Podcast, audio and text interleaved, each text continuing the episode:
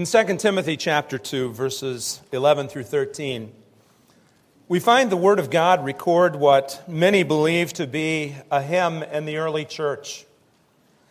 It had reached the status of hymn because it has such important things to say.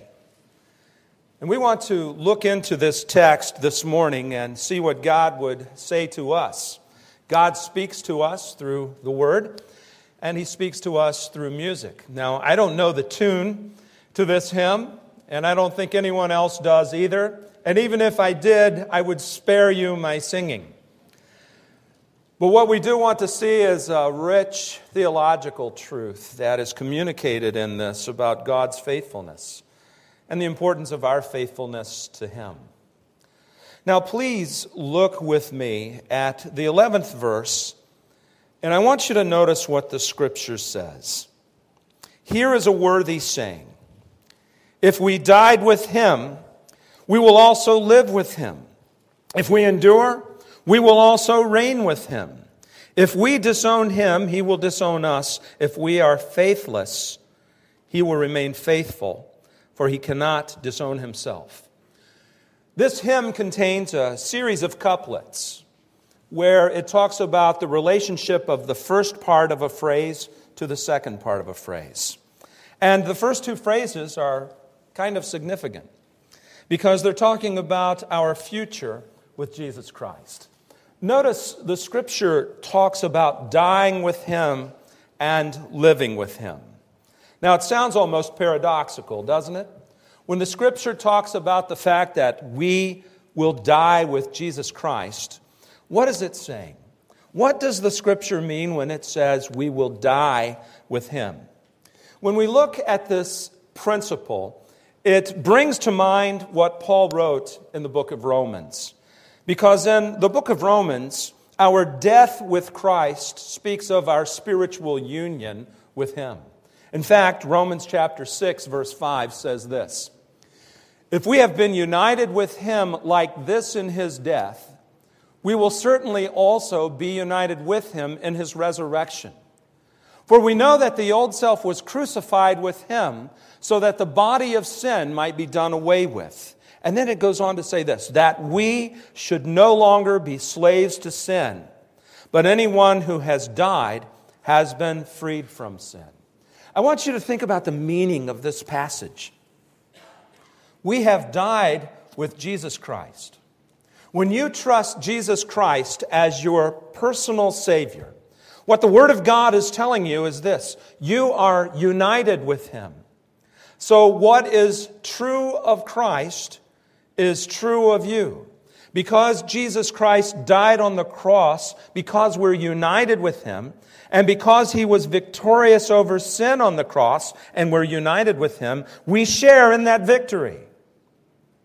We have died with Christ. We are united with him. And the scripture brings this so clearly together as to something that it should mean for us today.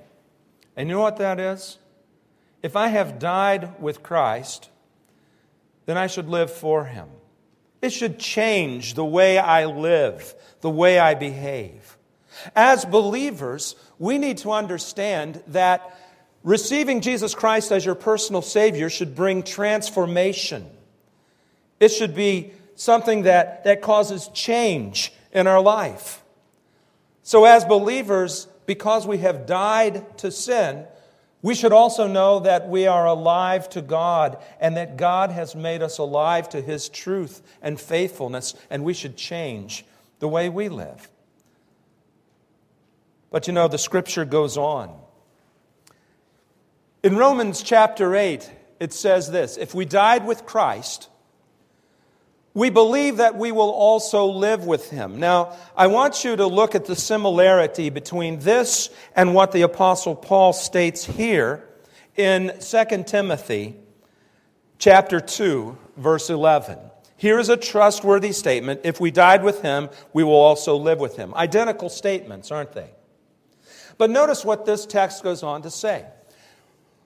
For we know that since Christ was raised from the dead, he cannot die again. Death no longer has mastery over him. The death that he died, he died to sin once and for all. But the life he lives, he lives to God. In the same way, count yourselves dead to sin, but alive to God in Christ Jesus. Two applications in this passage. First application, you have died to sin, so don't allow sin control over your life. But second application is this we have eternity to look forward to. Because we have died with Jesus Christ, the Word of God is telling us that we have eternal life. We will live with Him forever. Now, sometimes people are asked, Where will you spend eternity? And when they're asked that, many people will say, Well, I hope that I make it to heaven. And when they say hope, they're not using the biblical concept of hope of a confident expectation. Their idea is, man, I hope I've done enough to somehow get there. You know what the Word of God is telling us in this passage and other passages? If you are united with Christ, that question is settled. You don't need to have wishful thinking. You don't need to say, I guess I would go to heaven. You can know and not be presumptuous. As a matter of fact, the scripture says this this is the testimony. God has given us eternal life, and this life is in His Son. He who has the Son has the life. He who does not have the Son of God does not have life. I write these things to you who believe in the name of the Son of God so that you can guess that you have eternal life, right? No so that you can know, that you may know that you have eternal life. We can say with confidence that I have passed from death to life. If we have died with Christ, we will also live with him. And that's something that we can hope in. And I want you to think about the life that we have to look forward to that this scripture speaks of. It's written in future tense. If we have died, we will live.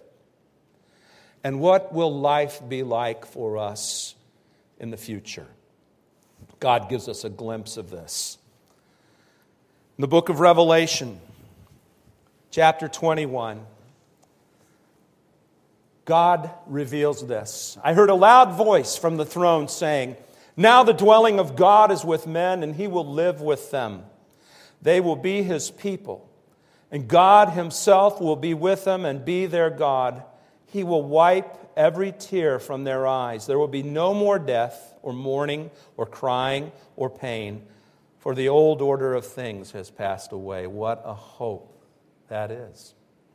That's what we have to look forward to because we have died with Christ.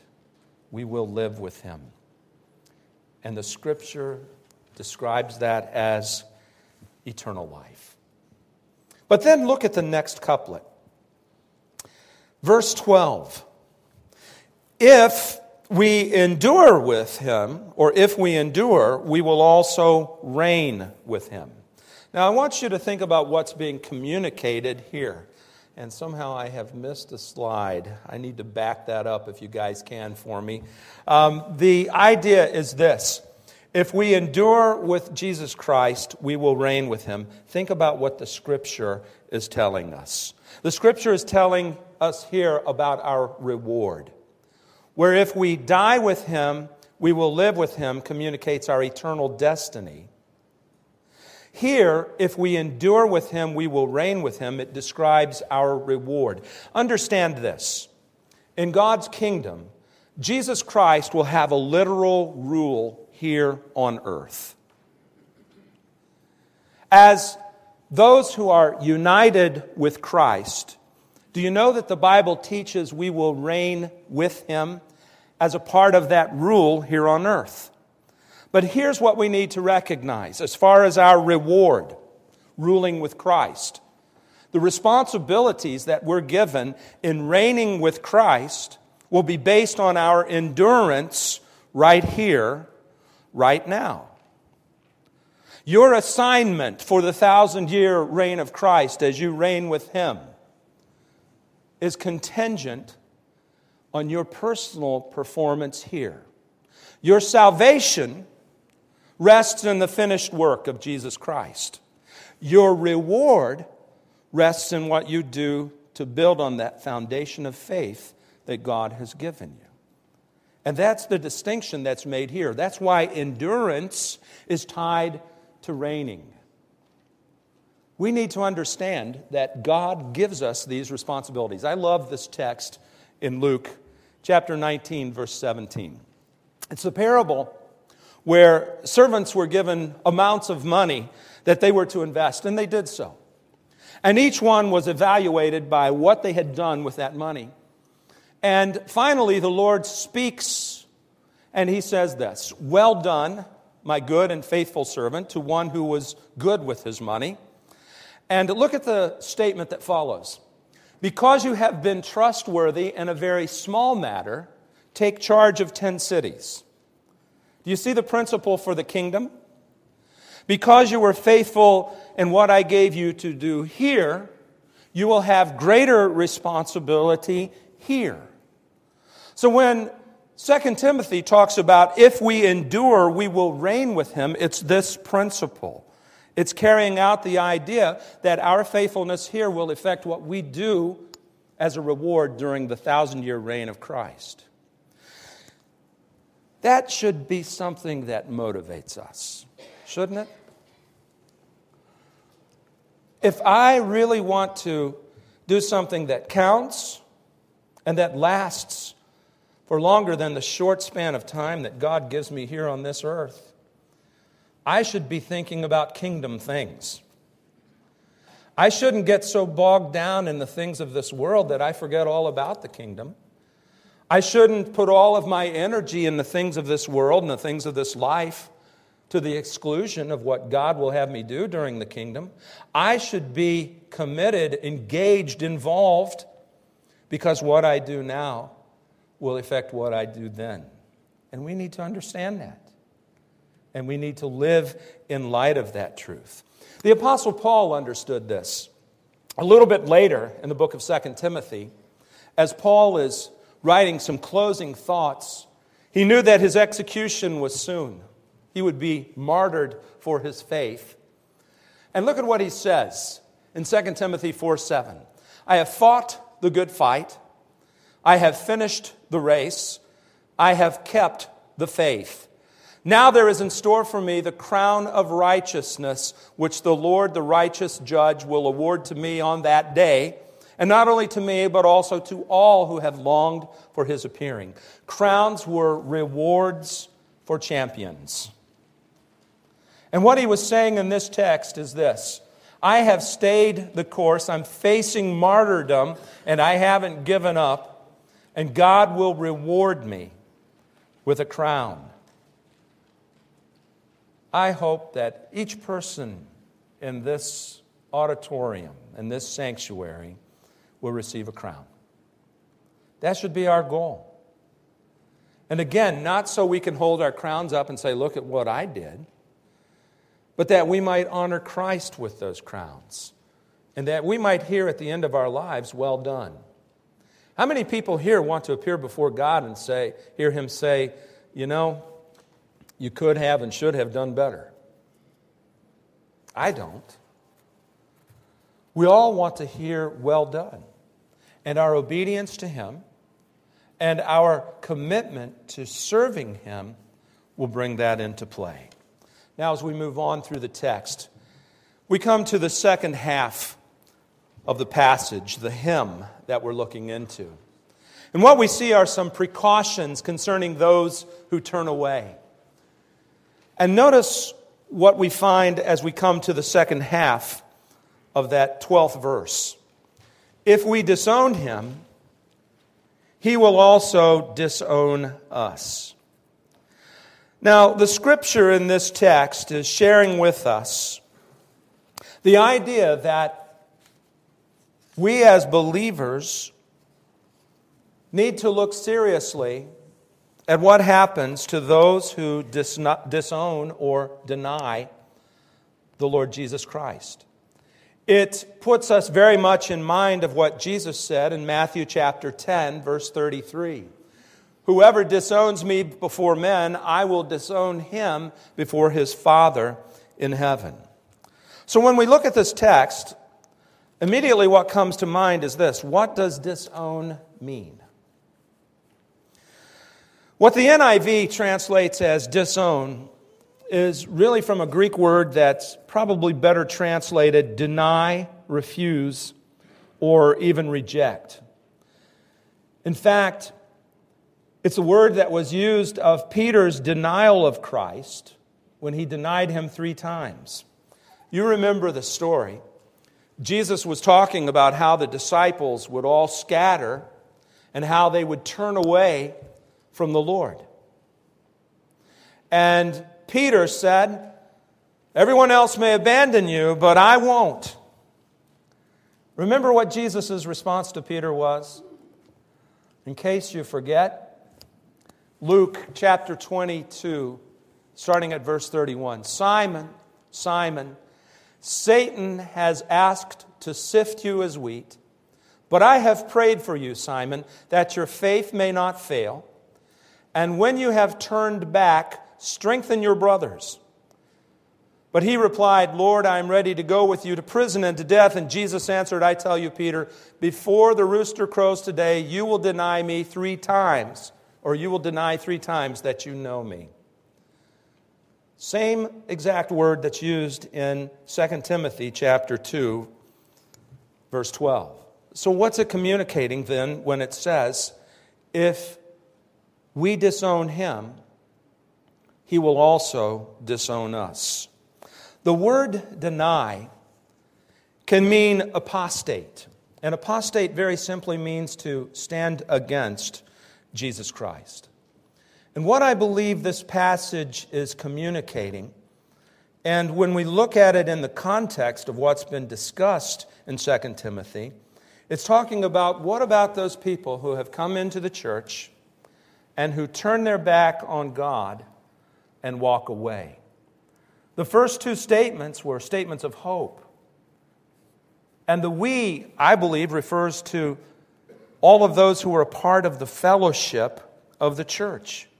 And so, in this passage, when it says, when we disown him, what it's talking about is the church body. When there are those who are part of the church body who disown God, who deny him, who turn away and walk away, and they do that for good,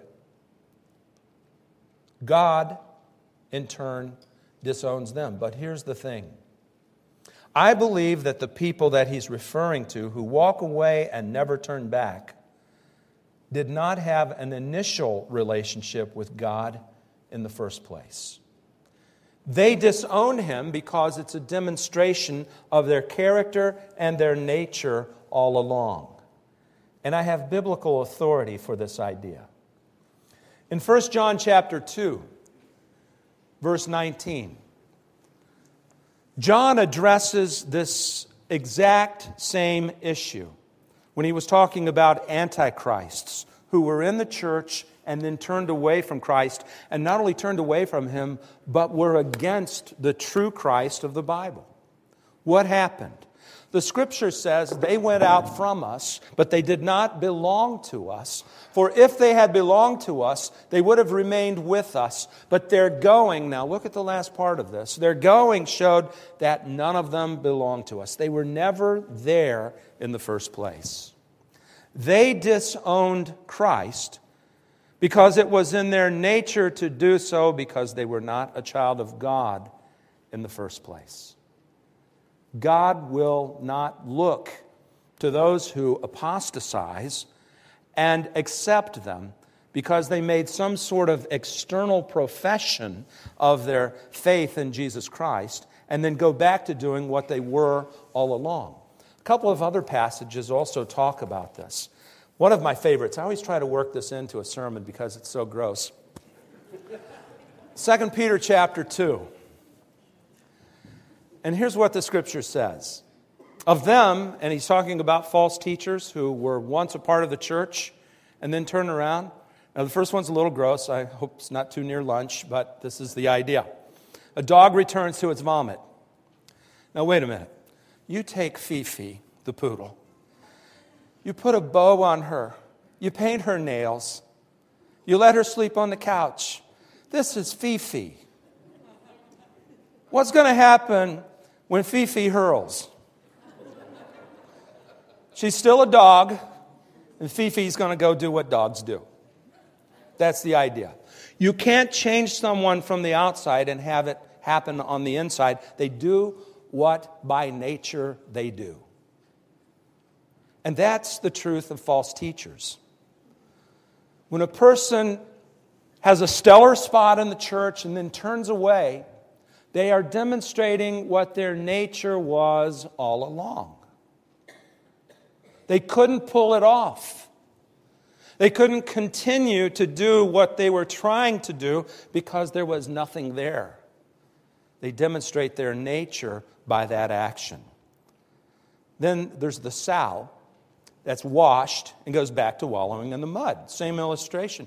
Take a pig and give it a bath, put it in a nice clean stall, and as soon as there's a mud hole somewhere, off to the races. That is what by nature a hog is going to do. That's who they are. And they will demonstrate their nature by their actions. So, what these passages are saying is this one who disowns Jesus Christ, rejects him, will be rejected by Jesus Christ because they never had that relationship in the first place. And the last part of this passage gives further credence to this. Look at the last couplet.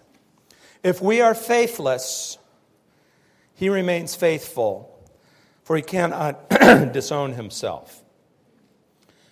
Remember earlier in the passage, we talked about being united with God.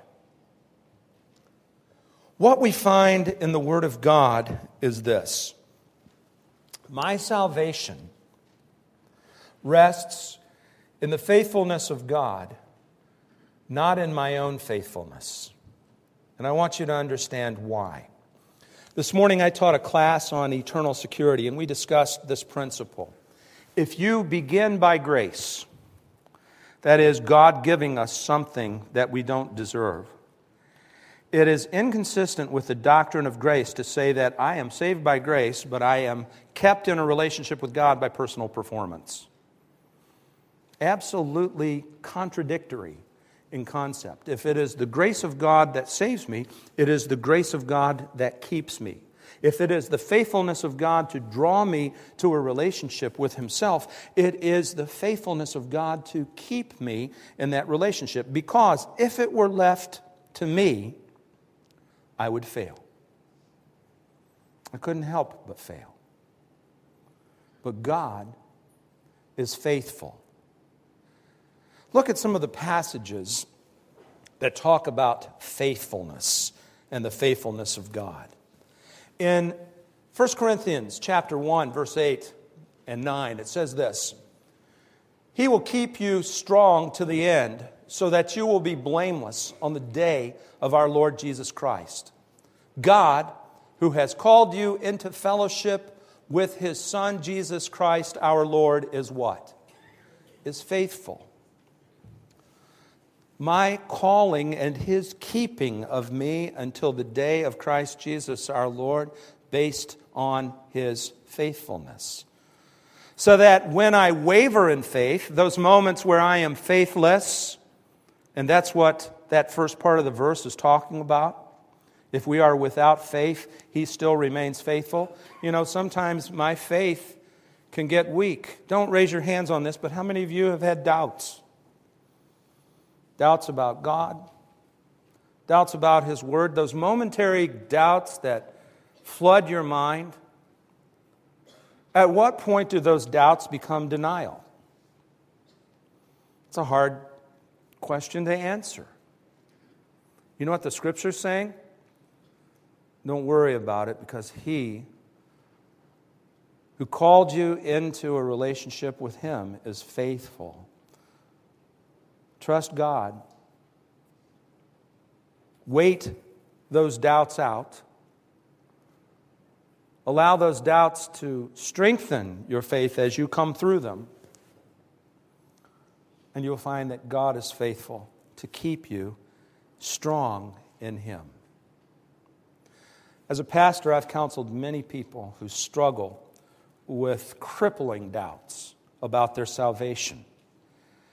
They've invited Christ into their life and they wonder, Am I truly in a relationship with Him? And they wonder, Am I going to be in heaven? And have I muffed it in some way? As a matter of fact, I've talked to some people who are so worried they're going through Scripture looking through loopholes, you know, looking at loopholes to see where have I messed up and really messed up my relationship and my eternity because of something I've done or said or thought. Listen, Thank God. It's the faithfulness of God that sees us through. And to say that I have to be faithful to the end is basically saying, arrogantly, I might add, that I can do it, that I can make it, that I can be what I need to be to somehow satisfy God. God's faithfulness is what holds us and keeps us in that relationship with him. Look at this passage. 2 Thessalonians chapter 3. But the Lord is faithful, and he will strengthen and protect you from the evil one. We have confidence in the Lord that you are doing well and will continue to do these things we command. May the Lord direct your hearts into God's love and Christ's perseverance. Who puts us in God's love and Christ's perseverance? God. And as we depend on Him, we see Him deliver in a mighty way. Let me encourage you this morning. If you've struggled with doubts, set them aside temporarily and say, The one who called me is faithful. I can count on the fact that He loves me, that in His Word He has said that He will save me, and I can rest in that truth. It's a miserable thing to wonder where you stand with God. Now, some of you have never come into the place to where you've trusted Christ as your Savior. And those doubts and those concerns are well founded because you have nothing to hang a relationship with God on. Remember the passage that said, These things have I written that you may know that you have eternal life, and this life is in the Son. He who has the Son has the life. He who does not have the Son of God does not have the life. What the Scripture is telling you is you need to come into that relationship with God the Father through Jesus Christ. You need to recognize that you're a sinner you need to recognize that you do not have a relationship with God the Father, and that God provided his Son to come and die on the cross to take upon himself the penalty that we all owe because of our sin. And when he died on that cross, he dealt with our sin, and we can experience forgiveness. But you know what that requires? Repentance. Coming to the place where I change my mind about myself and about God. I recognize that sin has made a mess of my life and that I need the provision that God has made. I can't do it on my own. I can't be good enough. I can't do enough for God to accept me. It's when we come to the place to where we look and we say, I need what Christ did for me. And by faith, trust. Take God at His word that when Jesus died on the cross, it was sufficient to forgive me of all my sin, and to transform me and make me a new person in Jesus Christ. And you know, the way that I and many in this sanctuary expressed that faith to God was through prayer. We just very simply expressed our heart to God's that we were helpless, that we were hopeless sinners that needed to be changed by God. So let me encourage you this morning. If you've never come to the place to where you have truly done that in your relationship with God, recognized your need, recognized God's provision, and claimed that provision for yourself, today's the day. Don't put it off. Don't wait it out. Embrace that truth. And, child of God, if you have trusted Christ as your Savior, the evil one seeks to frustrate the work of God in your life. One of his favorite tools is lack of confidence in your relationship with God. Think about it. If you are unsure of where you stand with God, it's going to affect your prayer life. It's going to affect your evangelism. Who wants to share Christ with somebody else when we don't know where we stand with Him? It's going to affect your obedience, your fellowship with God. So many different levels will be affected if you don't have that confidence. Don't go with your feelings, go with what the Word of God has said. Because that is our objective standard of truth. If you have placed your faith in Jesus Christ, you are a child of God, and He will not disown you. You can rest in that truth. The hymn that we've looked into today is a hymn of great hope. It's also a hymn of warning for those who turn away. But it's also a hymn of confidence that God holds us and keeps us. And we can have great hope and great delight in that fact. May God comfort those who are believers that are immobilized by doubt. But may He also convict those who have never come to that place to where they've trusted Christ as their Savior of their need. Let's pray. Gracious Heavenly Father, we thank you for this text.